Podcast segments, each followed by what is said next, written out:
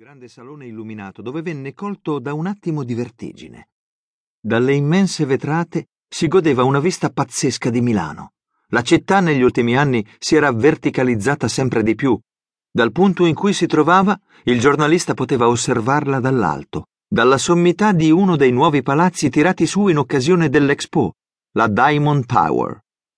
Quando si riprese dallo stupore, cominciò a curiosare in giro L'atmosfera ricordava quella di un club con musica lounge e luci blu. La hostess continuava a sorridergli mentre lo accompagnava quasi per mano nella selva oscura, vale a dire una ricostruzione in dimensioni ridotte, stile Italia in miniatura, dell'Expo, interamente realizzata in ghiaccio. La temperatura in quella zona era sotto zero e per accedervi e visitarla vari addetti offrivano agli invitati calde giacche a vento con bene in vista sulla schiena il logo dell'azienda che sponsorizzava l'evento.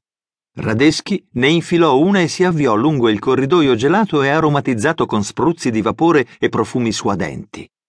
Lì si poteva vedere in anteprima come sarebbe stata l'area Expo una volta inaugurata Mancavano meno di tre mesi all'inizio dell'esposizione e quell'enorme scultura di ghiaccio, se così la si poteva definire, era la cosa più straordinaria che il giornalista avesse mai visto.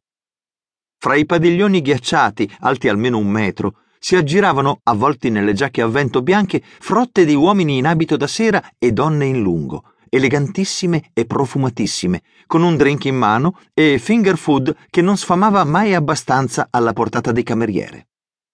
A decidere che fosse Radeschi a seguire quell'evento era stato il caso. Il giornalista che in genere si occupava di manifestazioni del genere era finito a letto per un'intossicazione alimentare, così il caporedattore aveva spedito lì Enrico. Qualsiasi altro cronista avrebbe fatto salti di gioia per essere al suo posto, non Radeschi, che, più che un premio, viveva quell'esperienza come una crudele punizione.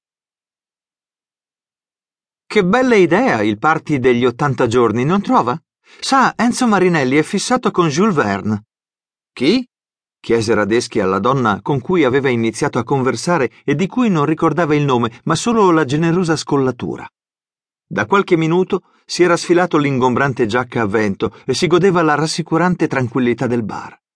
Quello del giro del mondo in 80 giorni, no?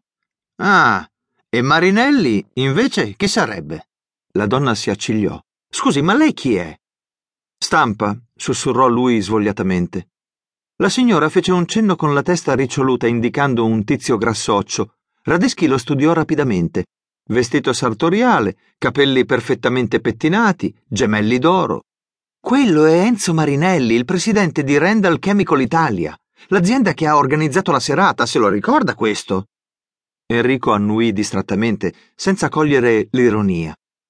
La cartella stampa l'aveva degnata di un'occhiata svogliata e i dettagli gli erano scivolati via dalla memoria quasi subito. Li avrebbe recuperati al momento della stesura del pezzo. Certo, certo, sono quelli che pagano questa bella messa in scena. Ecco, bravo, e questa messa in scena, come la definisce lei, è per il lancio di una nuova campagna promozionale. Li vede quei flaconi che svettano ovunque in mezzo alla scultura di ghiaccio? Ecco, la festa è in loro onore. Lo scriva nel suo pezzo, qualunque sia il giornale per cui lavora. Su quelle parole la donna si congedò con sdegno da Radeschi, dirigendosi verso un crocchio di invitati. Bella pensata quella degli ottanta giorni, giudicò mentre si faceva riempire nuovamente il bicchiere di bollicine.